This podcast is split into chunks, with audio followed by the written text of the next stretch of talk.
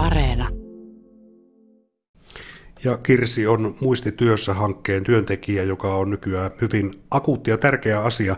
Niin se on, että korona-aika siirsi työelämän niin sanotusti digivaihteelle, mutta se tarkoitti monelle meistä sitä, että ollaan etävälineen yhteyksissä toisiin ja sitten nuo viestimet, jotka toimivat ikään kuin digitaalisesti, piippailevat koko ajan, tulee viestiä, informaatiota, täydennystä ja niin edespäin. Hyvää huomenta Kirsi Nieminen. Hyvää huomenta.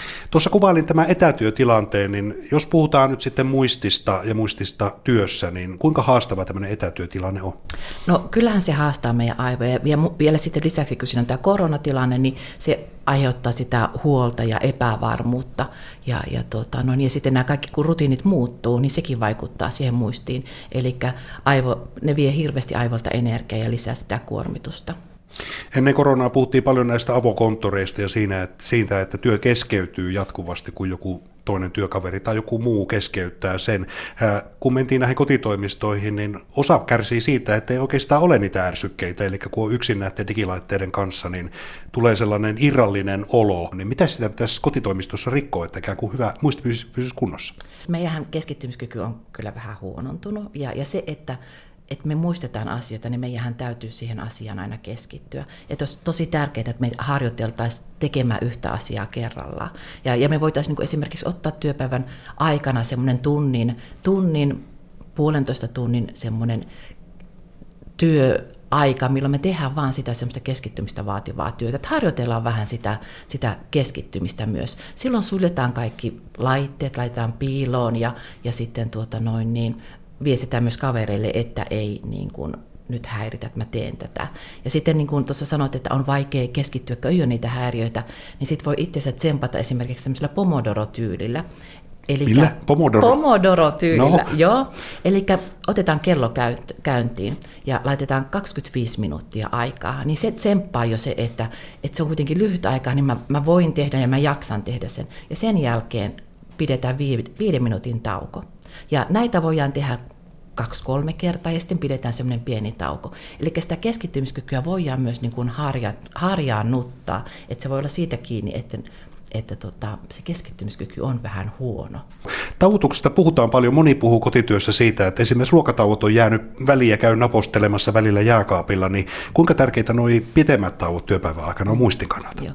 Tauot on aina tosi tärkeitä. Ja se pitempi tauko, niin sehän on yleensä se lounastauko. Ja sehän on niin kuin ihan tutkistu, tutkitustikin todettu, että, että silloin kun irrottaudutaan sitä työstä ja, ja vaikka mennään vaikka no, sinne lounasravintolaan, jos nyt tällä hetkellä voi mennä, niin jo se poistuminen siitä fyysisesti siitä paikalta ja se syöminen niin antaa tosi tärkeää lepoa.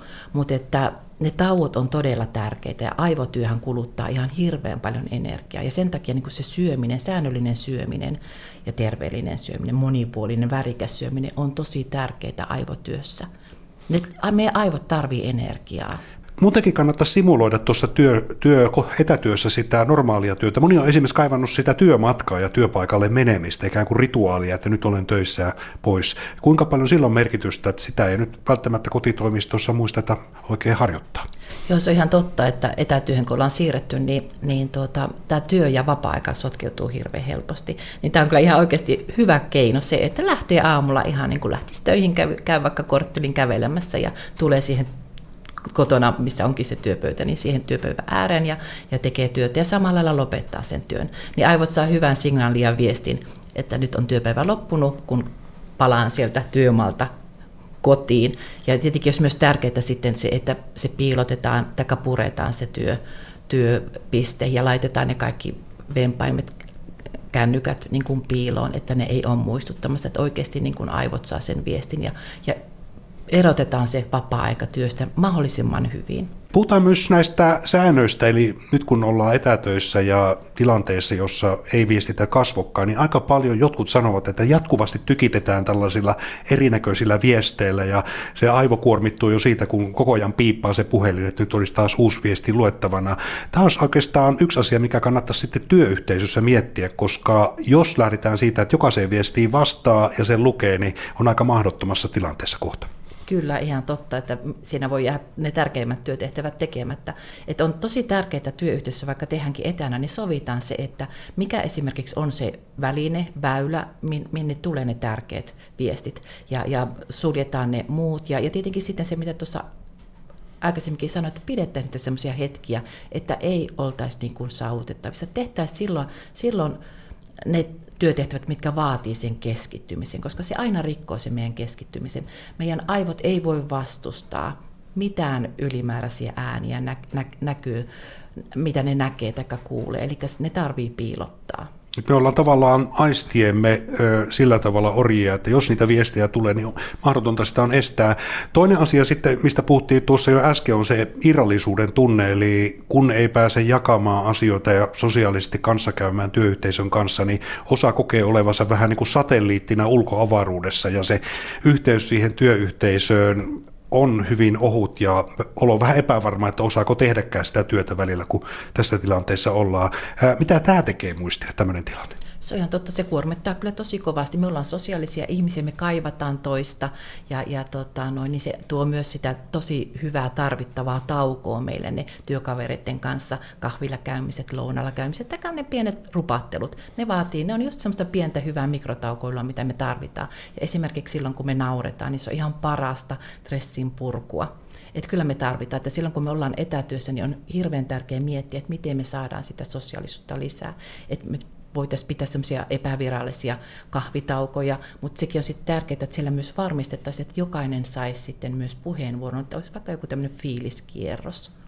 No, tällä viikolla Keski-Suomen muistiyhdistys ja Aivovoimaa oikein huutomerkin kanssa alleviivaa näitä kysymyksiä ja pitää tätä asiaa esillä.